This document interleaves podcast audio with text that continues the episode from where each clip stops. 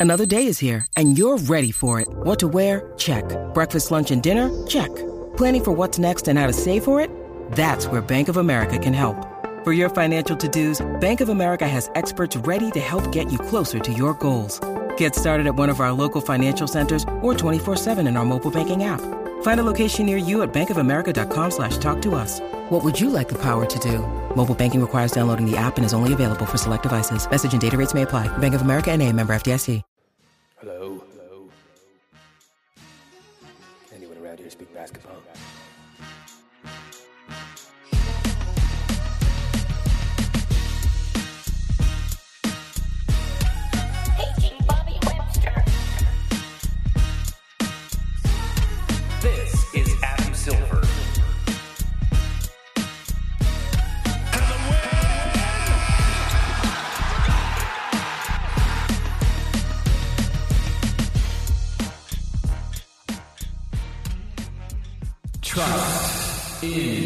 Messiah. Welcome to the Confederacy of Dunks. Basketball Podcast. I am your host, Freddie Rivas. And who, sir, in, in glorious blue and white are you? I'm your producer, Matt Duncan. Fred, we were at game six. How are you feeling? It's been a few days. uh, you know, I'm feeling pretty good. I mean, that that that uh, you know, it was a bit of a rough end, and uh, I think maybe maybe I booed the people leaving early a bit too aggressively, but things have mellowed out. You know, You did boo the early leavers. It was I did. Yeah. listen, section 309, you know, that's my home. I got to make sure that uh I don't know, I yell sometimes. yeah. And I'll just say that Freddie's section is right by where the sort of shawarma is supposed to be, and it wasn't there. So if anyone knows what happened to the sort of shawarma, if it's somewhere in like a mystery tier or something, let us know. Because I was so psyched to try one finally, and unfortunately we couldn't. Yeah, shout out Cherry Street Grill, which was delicious, but was we will uh yeah. we will not sleep until we get uh, some answers about sort of shawarma. Yeah. Um if you're uh, if you're checking out the podcast for the first time, you're coming back. We are uh, hardcore Raptors fans, performers, analysts, uh, and just all around like you know basketball nuts. Uh, thanks Hmm. for checking us out on Raptors Republic and the Rapcast. And um, yeah, Maddie, what what other info uh, should people I don't know ingest if they want to uh, help us out or uh, I mean I guess uh, yeah help us out. Yeah, don't don't take the info for any other reason. Yeah. Well, you know, go to raptorsrepublic.com, of course. There's lots of great content there. And, you know, subscribe and like on the YouTube if you're watching right now. Please leave a comment. We've been getting lots of feedback. It's great. And yeah, if you want to subscribe to our Patreon, it's patreon.com slash dunks podcast. Beauty. Um, well, I think we can probably uh, get going here pretty quick.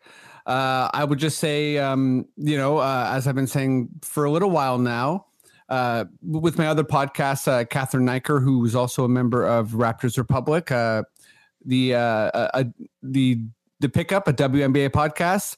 Uh, we're covering the Brittney Griner situation as much uh, as we possibly can. If it's not something you know about, please check the pod. But you know, just read up as much as you can. Uh, it's not something that should be ignored, and it's important for everyone to be informed on. And uh, yeah, I think with that we can we can get going here. There's a lot to a lot to talk about in Raptors land and and the NBA at large. I'm going to bring on uh, a first time guest, but uh, it's almost silly saying that because he's someone who's inspired me for a long time. Uh, I've been a fan of his writing, uh, of his podcasting. You know, from uh, back in the day, Raptors Republic. He's a he's a co-creator. Uh, a lot of people know him as uh, the Arsenalist or Corner Sniper. Give it up as loud as you can, even if you're at home alone, for Zarar Siddiqi.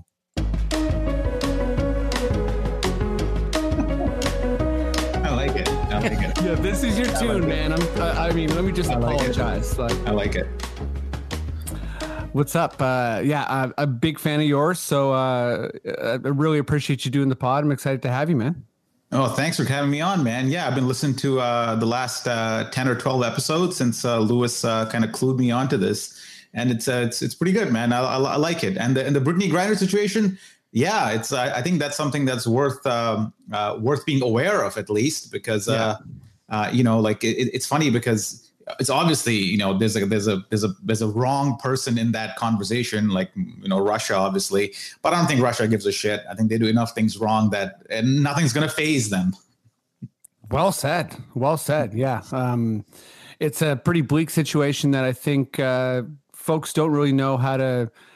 I've already used the word ingest, but they don't really know how to receive. It's it's complicated, and you know it's a helpless situation. I think if you're like a regular basketball fan, and um, you know, as an analyst and podcaster, I think sometimes it's it's scary to wade into political territory, but uh, it's what's you know required of all of us right now. I think, um, yeah, it's something that the more eyes on it, the better, in my opinion.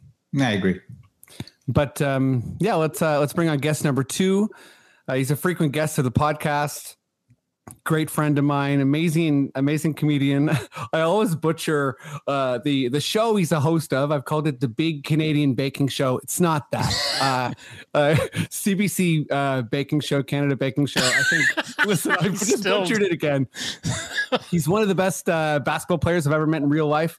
He can still dunk, I believe. Just a hilarious, amazing guy. Shoeless Lewis on Twitch. Give it up as loud as you can, even if you're at home alone, for Alan Shane Lewis. Love that music still. I'm so sorry. What's the baking show? What's the title?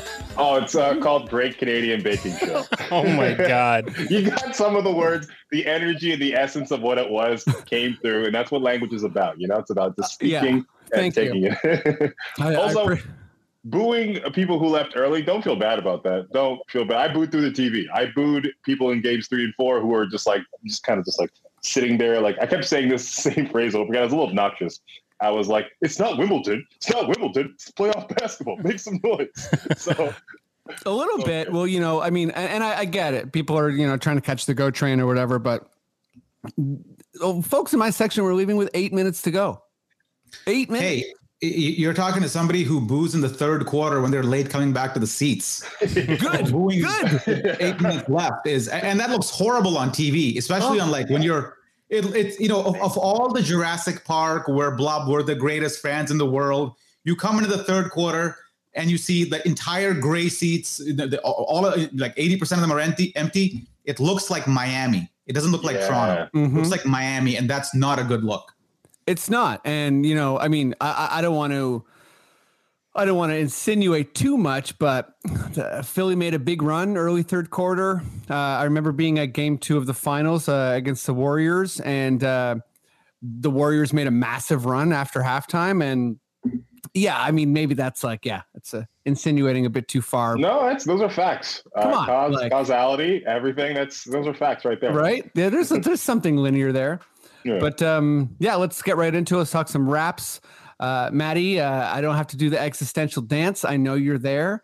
Uh, please, good sir, give me your most delicious Raptors sting. You're listening to Confederacy of Dunks or whatever. This isn't like a Confederate flag podcast, is it? Oh, Raptors. Okay. Okay. I don't even know what to say anymore. Who was that? Guys, that was David Spade. David Spade. Oh yeah, Yeah. very, very, very like that's a very current reference. Thanks for the thanks for the cameo? David Spade. Oh, I've got connections too. They all have they all have uh, off-season homes in new markets, so I run into them all the time here. Right. Yeah. A lot of vacationers, you know, the people who can't go to Muskoka, you head on down to Newmarket. Is that York region? I don't know. Yeah, yeah, you the got it. Muskoka of York region is what they call it. Uh, did well- you say David Spade is a current reference? No, I'm just I'm just making fun of Matt because Oh, uh, he clearly found a website um, where you could take celebrities' voices, but I mean it's it's not really celebrities that people know anymore. I don't think. all, all celebrities that were hot in the '90s. Yeah. Folks, um, all jokes aside, That check Rob out Just Shoot Me. check, check out Just Shoot Me with Brian Posehn as well. I think. Good call. Yeah, R.I.P. George Segal. yeah. Cheers. Uh, okay, let's uh, let's dive right in here. Um, I mean, Zarar, uh, I'm gonna go to you first. Um, I guess you know we can get into the weeds as uh, as much or as little as we like, but sort of from a generic sense, what uh, what was your favorite thing or you know yeah, what was your favorite thing about this Raptor season, and what was your favorite, or was your least favorite thing? Well, I, I think the if, if I had to pick like a, a moment or or like a particular aspect of the season that I think uh, was my favorite, and I think a lot of people will agree with me in this one. It's probably the surprise of Scottie Barnes uh, and uh, what how he materialized into probably our playoff performer, which had the most nerves. So nobody really saw that one coming. Uh, I think um, it, now that you have the benefit of the whole season, uh, hindsight looks pretty obvious because the draft pick looks obvious because Masai had no secret about going into a length and strength six nine athletic lineup. So Scottie Barnes made a lot of sense. Uh, even though the draft reaction to his pick was, it's on our YouTube channel. It's it's one of our most popular videos of this year. Oh my God. People reacting to the Scottie Barnes pick. We had a draft party. It was, uh, you know, you, you, you can you can probably anticipate what what the reaction was. So watching him sort of develop, hit the rookie wall, and then recover post All Star break because a lot of rookies in January February sort of slow down because that's when the college season usually ends for them and they hit a physical wall. So to see Scottie climb through that and become stronger as the season progressed, I don't think I've seen that in a Raptor rookie for quite some time. Maybe I'll have to go back to I don't know, way back uh, to see that kind of like acceleration and development that late in the season. So he was clearly my um, my most favorite thing that happened. Uh, in, in terms of least, I, I don't know if I have a least favorite. Uh, I, I didn't enjoy the Raptors getting sort of bit by the same bug that bit them against the Celtics. Uh, you, you remember Fred VanVleet, uh, Jayson Tatum matchup really killed us in that entire series. We got exploited uh, big time by their height, their backcourt height advantage. And I thought a little bit of that happened against Philly as well uh, in, in some of the games. So uh, I, I didn't like seeing the Raptors sort of succumb to the same problem. I know it's not the exact same problem, Right. but similar problems in both series, sort of two years apart. That that was sort of hard to stomach. But once you once you digest the fact that you had very little expectations going into the season, and this was a bridge year, it was never supposed to be a contention year, and it ended up being sort of that, but not really. I think you have to be uh, happy with the with what's going on. And I'll throw in that another surprise. I think a lot of people were, were critical of uh, Masai Ujiri at the deadline last year for not shipping Kyle Lowry. They thought they could have gotten more at the deadline for him. I never want to speculate and see what was on the what was on the table, what was not on the table. But people weren't happy with the how the Lowry trade materialized, and now seeing Precious Achiuwa become the player he has, you sort of have to say that that trade. uh, um, Let's see how far Miami gets in the postseason, but that trade sort of looks pretty good for the Raptors right now. So many good points. Um, you know, uh, I've said before that that that Lowry non deal is an is an elite non move. It's an elite non move. Um, there was so much pressure. Kyle said, you know, sort of goodbye, I guess, after the Nuggets game, and yeah, Masai's patience sort of just and and Bobby's patience like, trumps all. Like it's such a such a through line of this franchise, and you know, as someone who became like a season seat holder and I guess like more of a hardcore during the Bryan Colangelo era. I just I don't miss any type of reactionary front office, and it's No. so cool to have a guy like Masai who's, who's cool under pressure.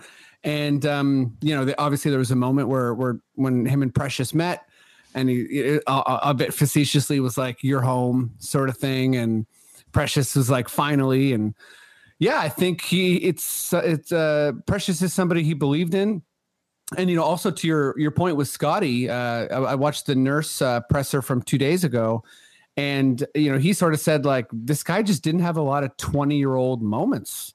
So yeah, Scottie. I mean, I think if that's everyone's answer, I'm I'm not going to be too surprised. But uh, Alan, where where are you at? Um, oh, let me also just say.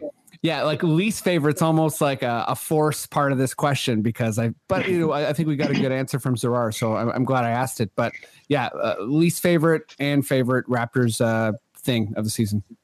Yeah, well, I think Zarar hit like a lot of different points that like I, I really do agree about just about the season.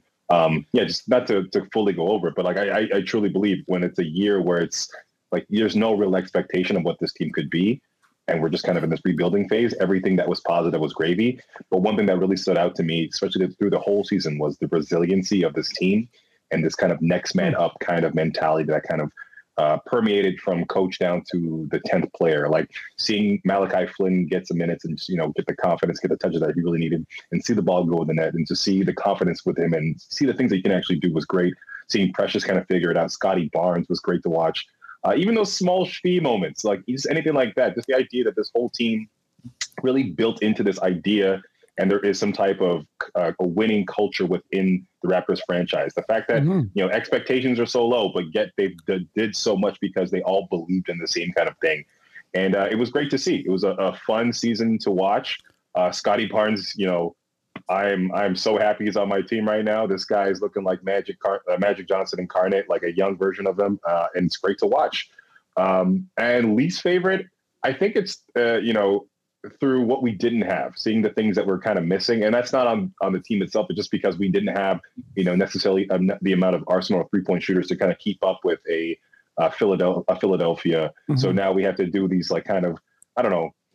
Uh, kind of chaotic kind of messes when it comes down to like the last five seconds of the shot clock. Just seeing that kind of stagnation kind of happen here and there, I kind of wish we could have addressed it, but I understand, you know, limitations as far as what was kind of going on through the season. So I hope each player kind of takes that to task when it comes to the offseason and kind of, you know, work that three in and and you know play and believe in themselves a little bit more so we don't have uh, situations where we're just kind of you know bogged down with the idea of just like uh, i guess we just watch this person do a little bit of an iso for a little bit you know just, just a little bit more you know three point shooting and that's that's essentially it um, and Chris Boucher, man, he made me eat my words at that last game of the season. He knew what he was exactly what he was doing. You know, he's going through a contract. You know, he wants to get those big numbers. But good on him for really stepping up that last game and really showing out, and not quitting whatsoever. So good on him. Hey, I, I'm a big Boucher fan, and I, I'll add to that. You know, I've uh, always loved the guy, and I the reason that I love the guy is because Andrew Damelin, who's the 905 reporter for Raptors Republic, does a great job. You know, he, he's covered Chris Boucher throughout the G League, and he he always tells he he told me a couple times that you know one of the hardest working, no fear guy in the G League did not back down from anybody bigger than him, more experienced than him. Didn't matter. This guy stood up to everything. And, and and to your point, Alan, he had a great game in a contract, a great season in a contract season.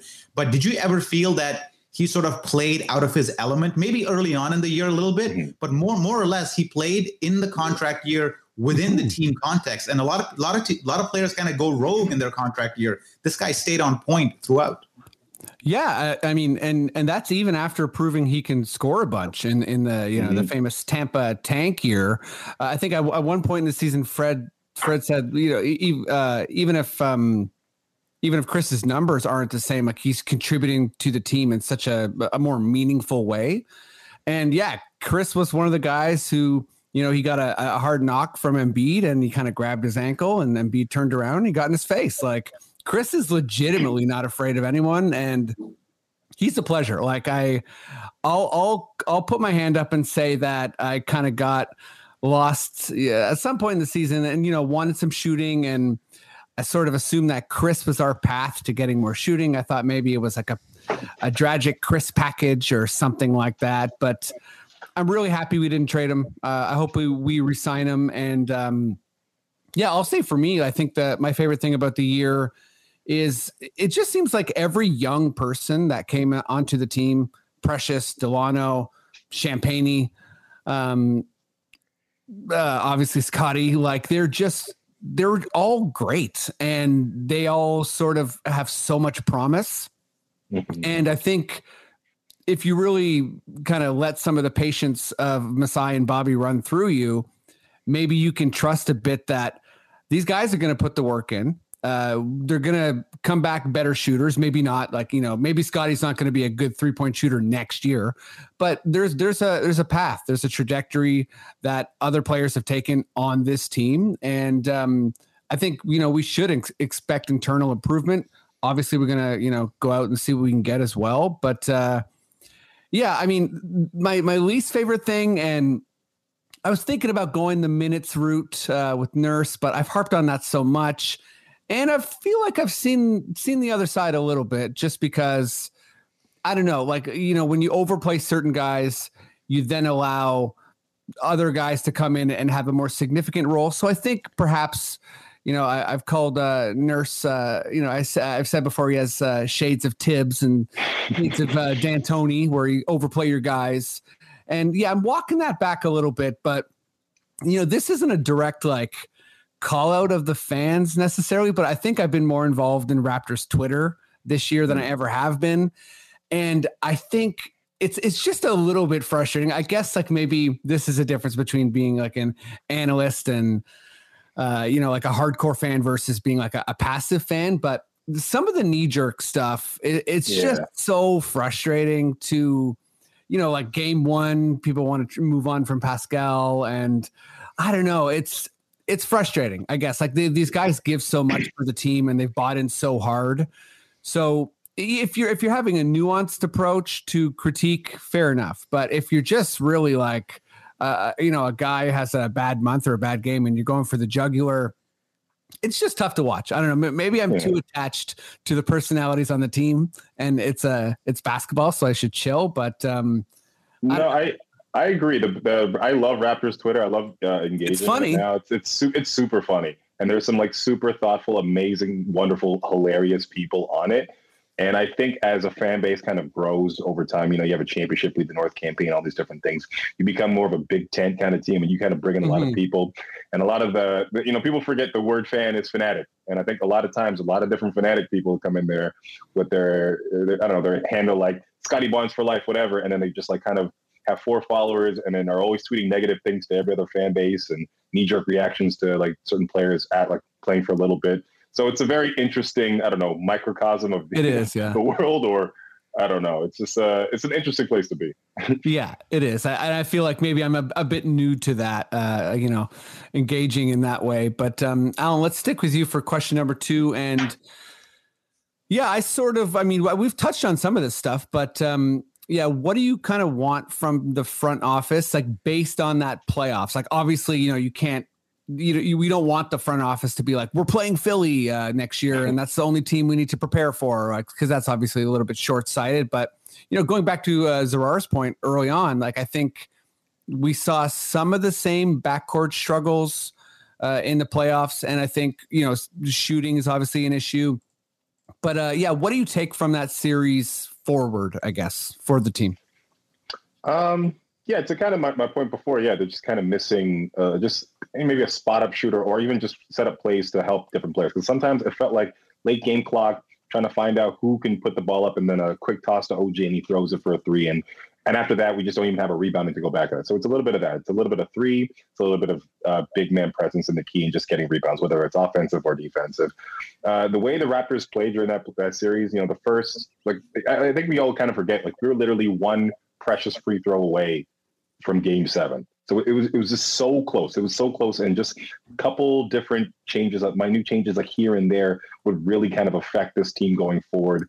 And I think a matchup of having somebody as big and powerful as Embiid really kind of showed kind of the holes that we have there. Because yes, we could uh, swarm you with our six nine players with long arms and long length, but guess what? We give up you know, these different these um, options and threes, and we don't have to be as uh, attacking like you know white blood cells on top of like a, a foreign substance in the body if we had somebody that can just give them like you know I can I can hold this person for two back downs and then we can start you know crashing on this person after the second dribble as opposed to as soon as they catch it. And that kind of changes the offense because your rotations kind of pick up from there because now this person's not laid on there and that person's not laid over there and that doesn't open to like a Danny Green three or Tobias Harris three in the corners. And just be able to adjust that stuff there so we can have like 0.5 seconds shape 0.5 seconds off of each possession when it comes to like how how hard we swarm our players and how how we do our rotations would do like uh, like I don't know, amazing things w- when it comes to you know going down the stretch next season and how many more wins that we could possibly get. But to be honest, you know, I'm I'm very patient with this team. I'm very patient with this team, and I I, I trust in Masai. I'll be honest.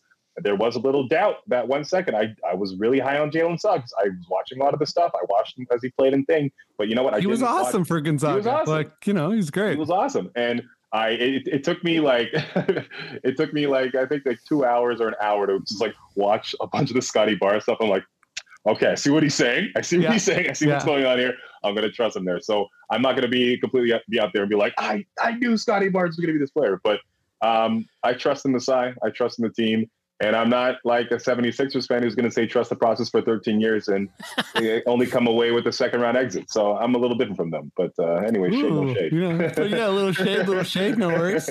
Um, hey, I, I wanted Suggs too. I kind of wanted them to trade up for uh, Evan Mobley. Um, but uh, I, I just like refrain from putting anything online. Uh, and, and as soon as we drafted Scottie, and, and you know, he was like, I, I don't know what he the pre-draft ranking was, but I think it was like six or seven. So it wasn't that like it wasn't as much of a Bruno. Uh, you know, we don't talk about Bruno, but like it, it wasn't it wasn't that much of a, a Bruno thing as uh, as right away. I was like, people are freaking out here. Um, but uh, you know, shout out Sean Woodley of uh, Locked On uh, Raptors because he he had um, the head coach, uh, forgetting his name for uh, for Florida, and uh, the way he talked about Scottie, you know, was was pretty special. Like it's Mhm. I, th- there was a lot of stuff in that podcast early on where I was like, oh wait a second, this guy like. You know, hugs everyone at the beginning of the day, and like is, has more energy than everyone. He's just he's a he's a special player, and I think Yeah. That's exciting. And I feel like um, that that basically showed up right away. It, yeah, it's Uh, hard to quantify a winning element or a winning DNA kind of thing in somebody. Like you, you can see it in the scoreboard as far as like points, rebounds, assists, but there's something about that glue guy that brings everyone together. Where as far as energy or the little things they do, whether it's the extra help, it's hard to quantify that. And Scottie Barnes has it in droves, and it's kind of like a Draymond Green esque player, where once you see them on the court, what they do, how they you know call plays on defense and offense, and just bring up the intensity for everybody else, it's it's it's a wonder to have on your team. Yeah, Draymond was the early comparison for me too. Uh, but when when I started seeing Scottie, I mean, like obviously, you know, he's getting compared to all sorts of guys now: Giannis, uh, Mhm. Scottie Pippen, Magic Johnson. P- pretty good, pretty good comps, I think. Um, but you know, he's also his own player too, which is exciting.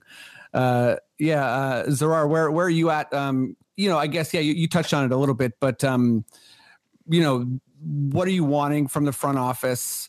Not not just as a result of this playoff series, but like seeing this team play six games in the playoffs. And again, you know, I will also throw out like Fred was injured, and you know, we had a lot of stuff going on. But um, yeah, well, what are you hoping for? I guess. Yeah, I, I- think injuries you can discount. I think injuries happen to every team, uh, and the, the Raptors Yeah. did well to kind of push through as much as they can. I, I think I agree with Alan that that three point shooting obviously is a is a big concern.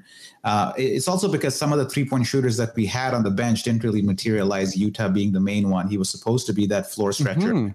and that didn't really happen. And if you look at how the Raptors handled or didn't handle the Philly zone, that probably accentuated uh, just how problematic not having three point shooting is. Because as soon as you drop back, uh, a team can essentially force you to shoot threes, and if you can't make them, you're toast. Which is what happened in that, you know, in that game six, unfortunately. But Yeah. beyond that, uh, beyond the three point shooting uh, and the handling of the zone, I'd say the Raptors have to decide uh, kind of what kind of offense they're running because pick and roll um, is the, the most popular play in basketball. It happens pretty much on I think every other possession, but the Raptors rarely run it. It's not a it's not a frequent um, you know staple in their uh, in, in their offensive diet. And because they prefer to go into ISO through Siakam, maybe use a high screen and go the other way, but they don't actually run any proper pick and rolls with the guy rolling to the basket like like a lot of Mhm. other teams do, and that's because they don't have really a, a, a big man finisher. Khem Birch sort of is the closest we have to that, and the best he can do is sort of do that little short, little hook, little push shot he has in the The old Khem push. yeah, you know, so that's not, that's not. I, I think you got to have a go-to pick and roll game, or at least a above average pick and roll game to to to to to have some success in this league. So the Raptors sort of have to maybe address that. And with that, I don't know how how a, a poor defensive rebounding team can survive in this league. Uh, maybe you can compensate through it through offensive rebounding or turnover generation, but is that a strategy that will win you four rounds in the postseason by being that poor for a defensive rebounding team? I don't know, and that kind of leads me to the to, to the whole point of this experiment that we have we are running with these six nine guys and no center. What, are, what like how, what have we learned from this experiment? Have we concluded that we don't need a big man in the middle, or is the jury still out on that? I think the jury is still out on that a little bit. Yeah, so. I would like to see the Raptors address. Uh, imagine if this team had JV on it. Like just imagine for a second how, how what, a force this team would be without necessarily compromising all their advantages in, in, in the defensive set. So I, I, I think that's something the Raptors can probably look at just so they don't have to rely so much on forcing turnovers and so much on offensive rebounding because teams can tighten those two areas up and that kind of dries out your offense. Well said. Yeah, I feel I feel like you know this team it was was sort of forced into creativity but like there's there's almost like this gimmick element and it's fun and it's like nerdy and it's cool but also there are some traditional aspects of basketball like pick and roll like shooting like having a big man that are just useful right? It, it, it matters. Like uh, I, I, found myself uh, watching the the memphis uh, g state game the other night just like looking at Jaren jackson jr and i'm like man like that guy is so huge and he can shoot the three and he's like so yeah. physically imposing and you know i'd love to have him on the team. And yeah you know even a guy like jv or like just a more kind of i mean jv's interesting i feel like he's always rode the wave of kind yeah. of like i don't want to say lumbering big but he's he's he's he's riding this wave of like what basketball is and like sort of has made himself offensively at least like extremely useful um i mean you know chris paul sorry. The, the, the player that kind of fits that mold for me that gets me so excited is Miles Turner. I've been like wanting a Miles Turner, just a nice agile, big, long arms, can like chase down a three in the corner and also hit a three himself. Like some player like that would just fit just so nicely you know, and he, and he loves social media. We love social media. Let's go. He likes Lego. I don't know much about Lego, but I'll sure, I'll sure. Bring in Lego talk. I'm into it. the, the, the, Turner comment is is interesting because he was uh, of interest at the deadline for the Raptors, mm-hmm. and they had they had made made some inquiries on him. Uh, and it kind of what Alan said earlier. You know, like this team is so sort of gelled together. Next man up attitude, a lot of positivity, no complaining whatsoever. and, and I thought the only negative against Turner was that he, he was causing some locker room rumblings. And mm-hmm. I'm not sure how much the Raptors org tolerates that. Maybe you remember that one scene with Goran Dragic, how do you say his name, where he was yeah. like barking orders in a huddle and everybody yes. was like looking at him like, dude, sit down. yeah, we don't, we don't, need this. We, we, don't need a lecture. We know what we're doing. hundred percent. Like, yeah. necessarily like that personality. I don't, I'm, I don't, I'm not saying I know this for, for sure, but I think mm-hmm. that's where the friction with Turner was. I had preferred Richaun Holmes, who thought who I thought mm-hmm. would have been would have been a decent fit, but I, I think that was sort of unattainable. Yeah, I, I mean, I, I, wanted Holmes uh, big time in the summer, and you know, I think he went for like a 11 mil, and that seemed like you know, I, I don't want to people in my ear sort of being like that was a massive miss, and like I wasn't sure if it was like a massive miss or what, but like I couldn't really it was hard to defend what was going on after like you know Baynes and Len and whatever happened there in Tampa. But I, you know, that was the beginning of this experiment, and um, yeah, you know, Zarar, you brought up this uh, this idea of the experiment, and I feel like uh, the jury is still very much out, and I think that you know just because we're trying something new and different doesn't mean we can't complement it with something traditional. So yeah. that's sort of where I am right now, and. Um, I think I've landed on like I, I just watching what Thaddeus Young did did to this team. Like I like having a young core. I think it's important, but I, I do feel like bringing in a vet that fits in can sort of speed up development. Like you know, Precious credited uh, uh, Thaddeus quite a bit for his own personal development. So yeah, I don't know who that guy is or what exactly he looks like, or if he's six nine as well.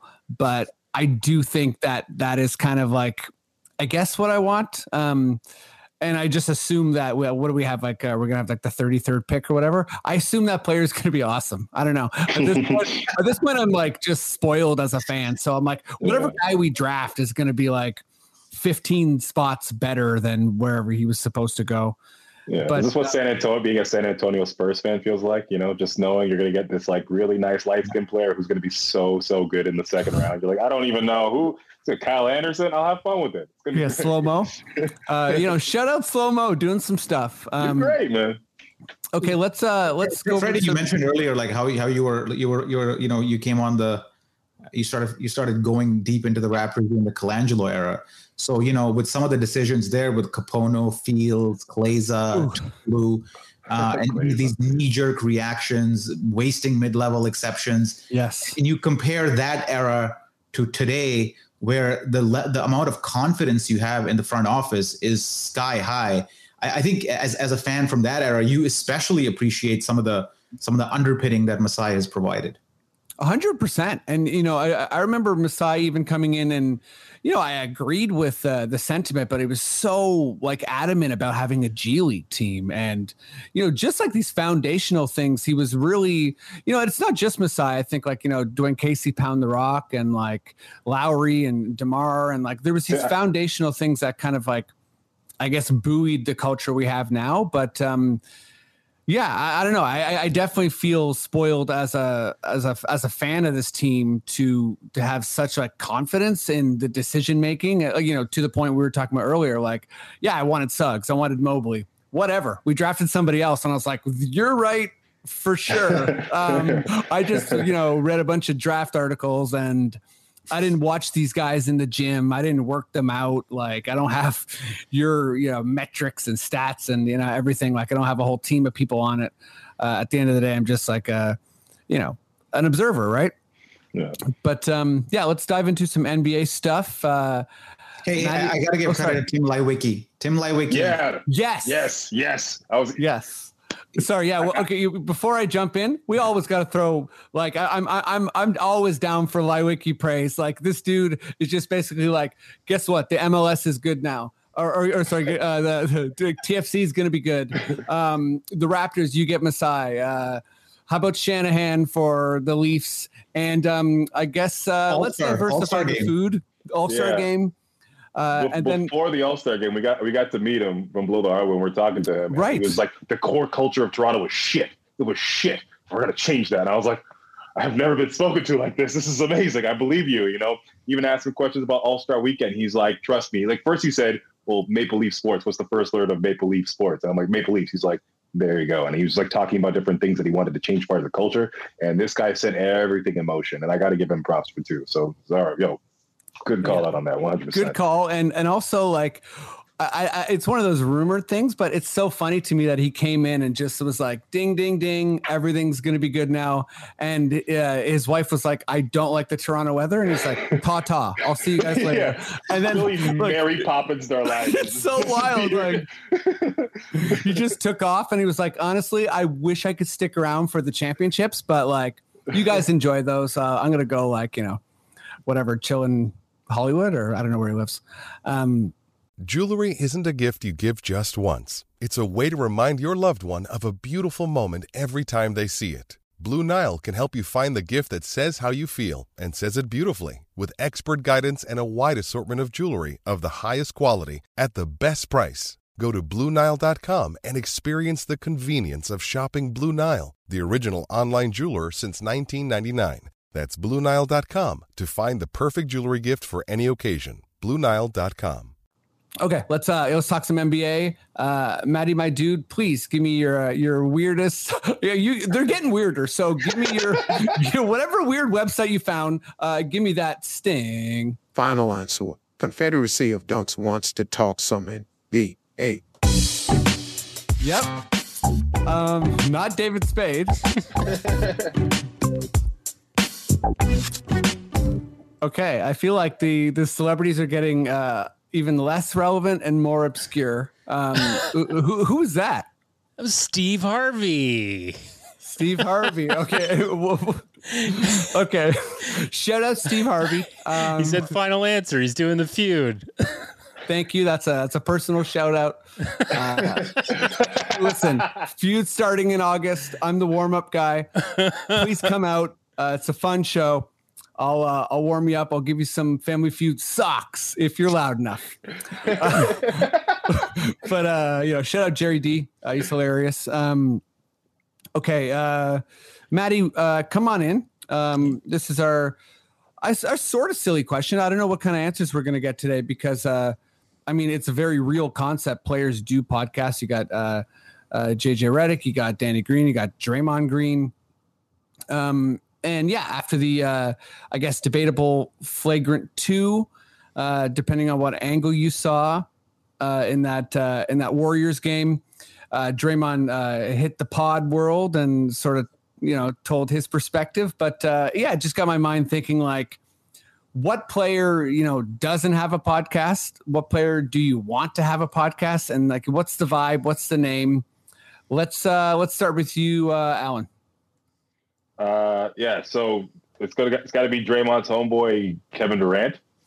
Uh, it's going to be called the Burner Report, Yes. and he's going to just take in calls and just cuss people out, like mid game too. Like halftime, he's just like talking to people, cussing them out. It's like, KD, shouldn't you be like thinking about X's and O's? Like, fuck you, next caller, and he just keeps going on, and it's this just angry, spiteful, you know, a little bit over the edge. But I like that about him. I like how he doesn't have to do this at all, but he's still. Like, I remember during the summer there was like a Toronto uh, uh, Twitter space, and he was in there. He was in there. What was he doing in there? He's a multimillionaire NBA player. He didn't have to be there to defend himself, but he did. And I like that about him. He's petty. So Tom Petty for the win. I got to give it to Kevin Durant. Shut up. Yeah. oh, So is he multiple characters or is he just like plain face KD? Like it's like KD unmasked. Like is that what's or is there like is there many different personalities? Like There's four different guests, or a host, sorry, and they're all Kevin Durant, but just Yeah. different accounts. yeah, And, and, and one of them's like Mustache uh, KD, just French KD. He's got a baguette. It's amazing. It's One of like we just, know that's uh, you, KD. He's like, I don't know what you're talking about. one of them is just um trust a caller. It's like a it's a Colangelo character. Uh, sorry, that's a that's a deep uh, Colangelo Gate reference. My bad. Um, okay, uh, Zarar, who's your uh, who's your uh, player you want to see podcast? You know, uh, I, I, I don't, I, I, man, this is a tough one because I I actually was going to go with KD too, but I want him to interview his uh, fake accounts. I want the other person to be the fake account that he was pretending to be as he's interviewing. I thought that, that I think that would make some great content. But I couldn't come up with a player. I, I so uh, recently I'm watching the Lakers documentary on uh, Crave. I don't know if you guys are watching that one. Yeah, yeah. fantastic. And I, I thought the guy that we have we haven't really heard much from over the last ever really is Pat Riley. He's been a staple of this league for so hmm. long, but rarely do you see in-depth Pat Riley interviews. And if you look at the history of the of this guy, Lakers, the Knick years, you have the Heat years as mm-hmm. executive, as coach. Prior to that, as a player, I, generally would love to see what, what this guy's view is of the league and how it has changed over time. Because it, what what's impressive about Riley is that unlike Phil Jackson, who was a great coach but a crappy exec, crappy executive in New York, Pat Riley sort of has stood the test of time in multiple roles and multiple eras. So he, he sort of has some knowledge and and um, and a perspective that I think is quite unique. Uh, he he because he, he, you, you see some coaches that have been around forever, like Don Nelson, coach for like the longest time, didn't really win much, but Riley has been more or less at the top of his game for. I- can't think of a of a more accomplished executive than than Pat Riley right now. Maybe um, Buford in uh, in San Antonio was was that for a while, but Riley's a guy that I would love to uh, you know hear more from. Yeah, that's a. I think Riley's a really, really interesting figure. That's sort of in the background. We've all heard like you know he puts rings on the table, sort of thing. Uh, maybe that's the name of the pod, rings on the table. Um, but like, yeah, I mean, uh, he's he's also like yeah, he's he's a really, really interesting figure. And like we were talking about like non moves earlier, and I was so convinced that uh, when when Erik Spoelstra struggled at the beginning of like the Heat years, that it was like, okay, here comes Riley. Like that, you know, he's going to fire Spo and he's going to come in, but he didn't. And Spo just sort of become this like amazing. I mean, he, I guess he always was, but like he he also had the vision to let him grow, which I, I thought was really cool. Um, and, and also, I mean, uh, you know, uh, no, no matter what you think of the of the move, uh, Riley was innovative in the sense that he he constructed the first kind of like big three team with Bosh, with Bosh, LeBron, and Wade. I think prior to that, it was sort of not unthinkable, but rare to see uh, a star kind of join another star who's who they have been rivals with in the past. Can you imagine like Jordan joining like Clyde Drexler or something like that in, in his era? But Riley orchestrated that setup, right, with the Jermaine O'Neal contract, with the Raptors that involved there as well, and that, Yep. that setup. And then Bosh, LeBron, and Wade happened, and that was the start of the super team era. So beyond just innovation on the basketball court, he, he's introduced innovation in the front office. Totally, and you know, and also like taking guys in their prime. Like you know, we've we've known about you know whether it's like Garnett, Allen, and Pierce, like guys that are sort of nearing not nearing the end, but like their their their winning window is is kind of starting to close. He he got these guys together like in in such a way that was like, hey, you can win. You know, yeah. There's obviously the famous thing like not one, not two, whatever, but like they, they went to four straight finals. So and and mm-hmm. LeBron left and was still very good and still is very good. So I think, um, yeah, but Pat Riley is he's, he's, he's kind of like a, a, a ghost of sorts in the NBA. Like I'd, I'd love to hear more from from him, see more from him. Um, Maddie, who's your who's your podcast figure, a player, front office, whatever? What, what, what's the vibe of the pod? Well, you know, this person already has a podcast, but I would like to reboot it, and that's Danny Green. Now, stay with me here. His co-host is going to be Nardwuar.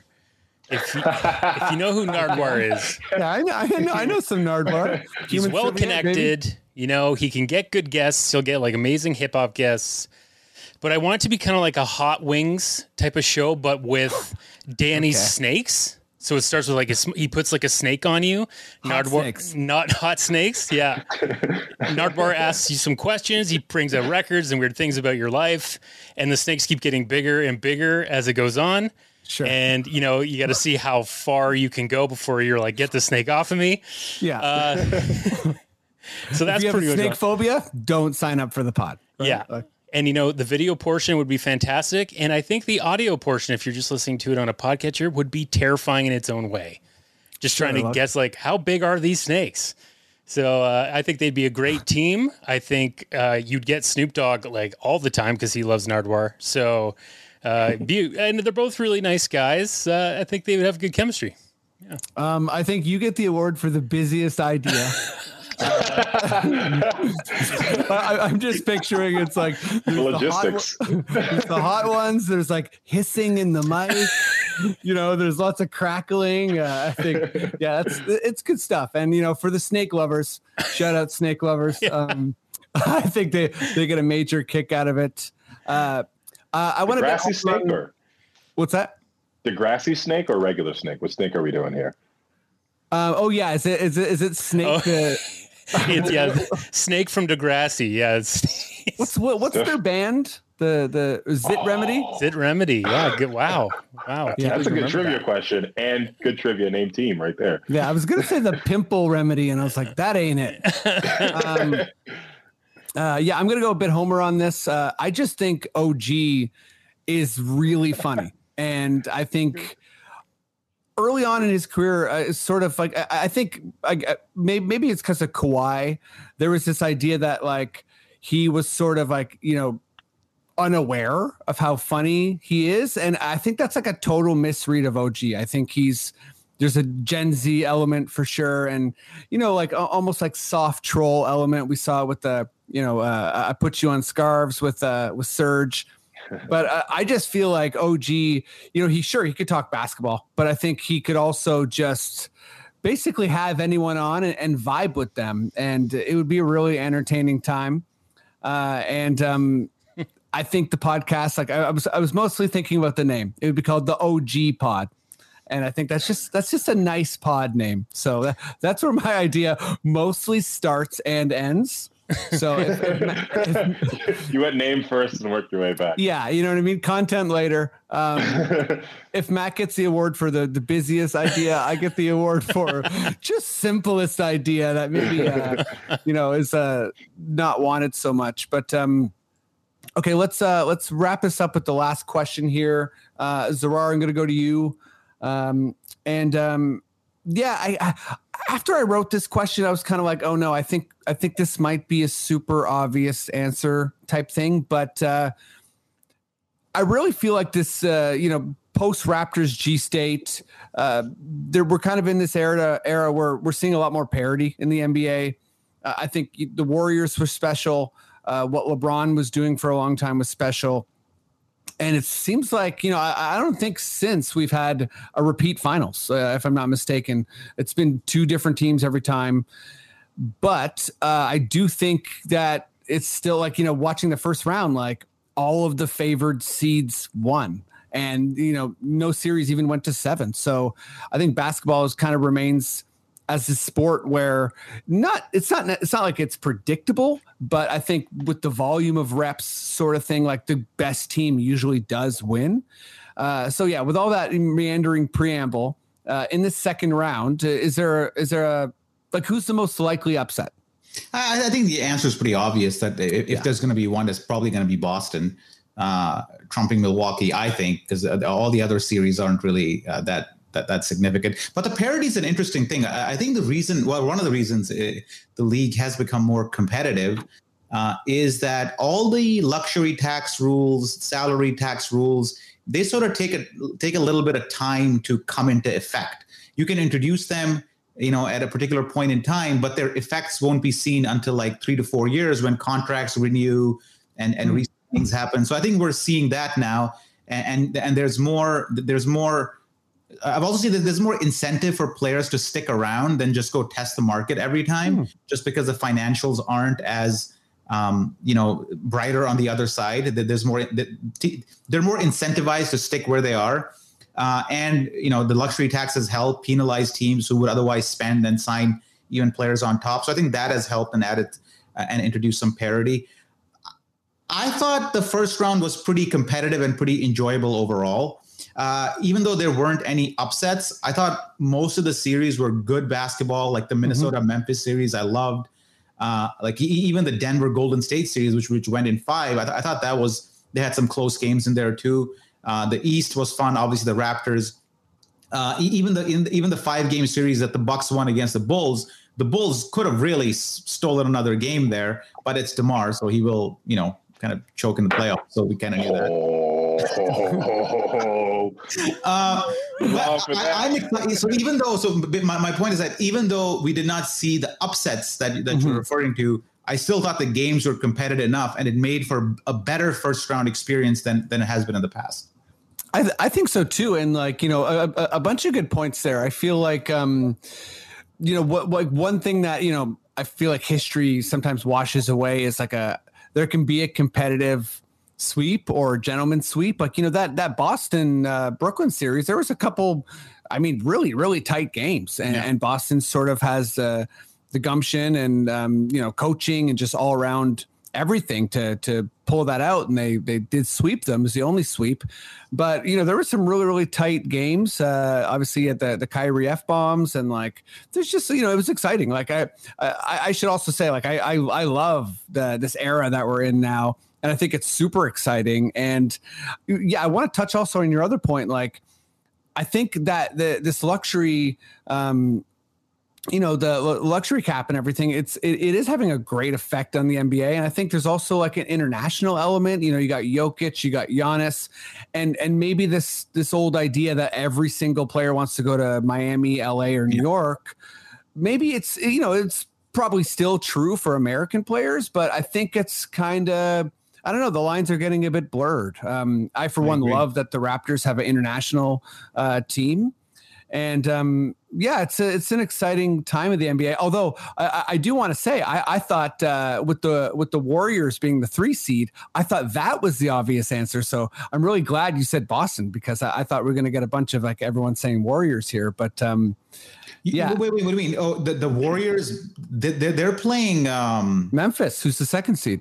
Oh, I guess. I, I yeah, I guess, but but also, I mean, you know, yeah, I know, right? Yeah, Boston's a more interesting answer for sure. Exactly, because like you know, with Curry being, uh, that's what I'm saying. When I wrote this question, I was kind of like, oh, like this might be like not interesting, actually. Hmm. Um, but yeah, Boston is a more interesting answer. Uh, and I, I, think you know after that first game, I was uh, you know I'm I'm a big Giannis fan, so I think Giannis is good enough to kind of get it done. But Boston's an incredible team, and uh, you know they're exciting. But um, Alan, where where are you at? Like, what's the most likely upset? And you know, feel free to touch on anything we said too.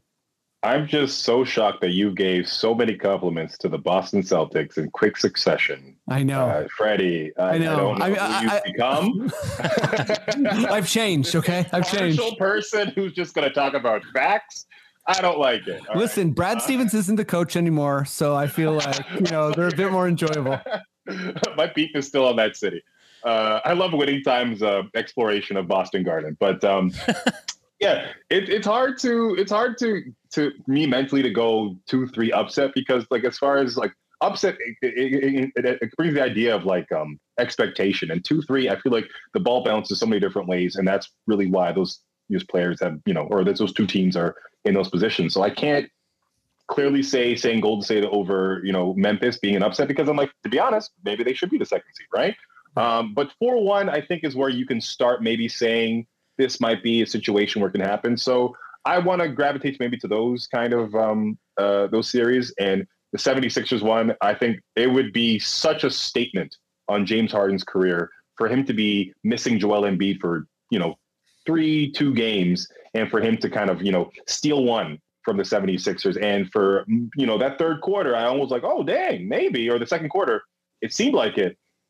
And then, you know, he just kind of disappeared in the, in the second half. So maybe something interesting there would be kind of fun to watch, even though I do want to see 76ers fans complain on Twitter. That's going to be so much fun for me when that happens. Uh, but uh, moving over to the uh, the West, yeah, I uh, as much as I, you know, I love my Phoenix Suns. I, I love Devin Booker. I love Mikal Bridges, CP3. I'm happy for that entire team. But man, that fourth quarter, they could not buy a bucket. And if uh, uh, Dallas, once again, big if, if Dallas can shoot the way they shot that ball, if Maxi Kleber can shoot the way he shot that ball, uh, and they can, you know, find that open guy in that corner three uh, to hit those shots as, as, as, as much as they did, even though um, uh, Phoenix was, you know, withstanding that, that could be a very interesting series to watch. And and if that goes to seven and the ball bounces and Luka finally goes to his his um, his first Western Conference Finals, I think that's a huge stamp once again on his career. So either way, I think it's it's not um, the expectation is there for the one seed to kind of take over, but I'm not completely ruling out that the four seeds in either conference can actually take on the first seed. And, and, and I think the only series that I did not really enjoy watching or uh, lost interest in was Miami Atlanta. But Yeah. even in that series, the, the, the way they shut down Trae Young Ooh. was something to uh, was something to admire. And if I can make a prediction, I, I- I think even you know this is going to be Golden State versus Milwaukee. It seems like uh, it seems like that's where this is going, and the rest is a bit of a formality. And uh, so th- that might make for some boring basketball, just because you kind of know how it's going to end. But I still think the act of getting there will still provide us some some good entertainment. For sure. Yeah. Um, uh, friend of the podcast, uh, Matt McCready does like a, a finals bracket. And um, yeah, my, my pick was Golden State, Milwaukee. I think I have Milwaukee winning it all again. Um, but uh, yeah, I mean, lots of good points, guys. I feel like there, there's this, uh, who is the underdog is sort of, you know, it almost gets like washed away too, like with injuries, right? Um, I was, I was sort of surprised how every, you know, like just reading like, you know, internet stuff, like how everyone was like, yeah, Miami for sure, no problem. Just because I feel like there's like Philly has, they have stuff, like they have talent. And I don't know, I think Don't I- play with Maxey. Do not Max play with Maxey. Maxey was awesome, man. He's like a Yeah. just like a a bursting like road runner style, like you know, speed is speed, right? Like you see it in all Mhm. sports. Um, but uh, yeah, who can actually pull it off? I, think there's yeah, there's arguments for everyone. I feel like there's some stuff there with Dallas just because the way Luka can read the game, it, it's almost like they they need something to happen with Phoenix. And and I think Phoenix is such a well-oiled machine, but you know, you take somebody out of that and maybe they're a little less well-oiled and maybe I'm just discounting Phoenix because they had such an incredible regular season. So but uh yeah, I'm, Let I'm me ask you kind of guys a waffling question. on my own question. Yeah, sorry. Let me ask you guys a question. Uh, you you mentioned Maxey. Uh, that's just a hypothetical that came to mind. Would you guys rather have? Uh, remember the Kyle Lowry trade we talked about earlier? Mhm. Yeah. Would you rather have Maxey or Precious on the team? I've thought about this. Because Maxey was one of the guys that we were trying to. Maxey. Maxey. Maxey, really, Alan? Yeah, Yeah. I mean, I'm going Maxey. Well, just because I saw him up close in that that playoff, and he, I wouldn't say, yeah, I would say he outperformed uh, Precious, even though Precious had a couple good games. I think consistently, Max the type of player that you can. It's not even about how many points you score. It's just about when you score those points and those like kind of dramatic points that kind of turn the tides and and run, stop, run, start runs. And he's really good at that. He's really good at just not seeing what the scoreboard's saying and just doing what he needs to do in that moment to kind of get the point for his team. And he's yeah, he's money. Yeah, it's uh if you ask me like early in the, you know, because I was pretty high on Precious, like er, like early on, you know, a, a classic like I'm just a trust in Masai guy. And when we got Precious, I was excited. I watched some of his uh, Nigeria highlights, and he was bringing up the ball, popping threes. He was doing what we saw in that you know that euphoric Philly regular season game at the end. He was doing that for Nigeria, and you know it looked. I was like, wow, this guy is absolutely incredible uh, you know, going back to Pat Riley, I think that was a big sticking point. You know, I'm just going off rumors here, right? But Pat Riley was like, I don't want to give you Precious for Kyle. And Masai's like, that's all I want. And uh, you know, I, then he waited and he waited and he got Precious. So I think in that sense, I'm still on the Precious side. However, Maxey is yeah, you know, I said speed, right? But it's the three point shooting too. Like it's really like he's quite a complete player and thinking about him on this team next to fred is is absolutely like man the we'd be a lot more dynamic and you know back to Next to Fred. Next or- to Fred. oh oh are you like are, you uh are, are you thinking replacing fred Maxey? Oh, uh, I, I, I, I, think I would sort of lean towards Precious on that one because he fits the mold of what the Raptors are trying to do. But Maxey is not a wrong answer by any means. But I I don't, I don't know about Maxey and Fred. That backcourt becomes a little too small? I think, for what the Raptors may want to achieve. Yeah, which then you know I'm I'm going back and forth here, but then I'm I'm I'm fully back on the precious thing because uh, I lo- I love the Fred and Kyle combo, but I, I was one of those people that I'm like it just watching those two guys play.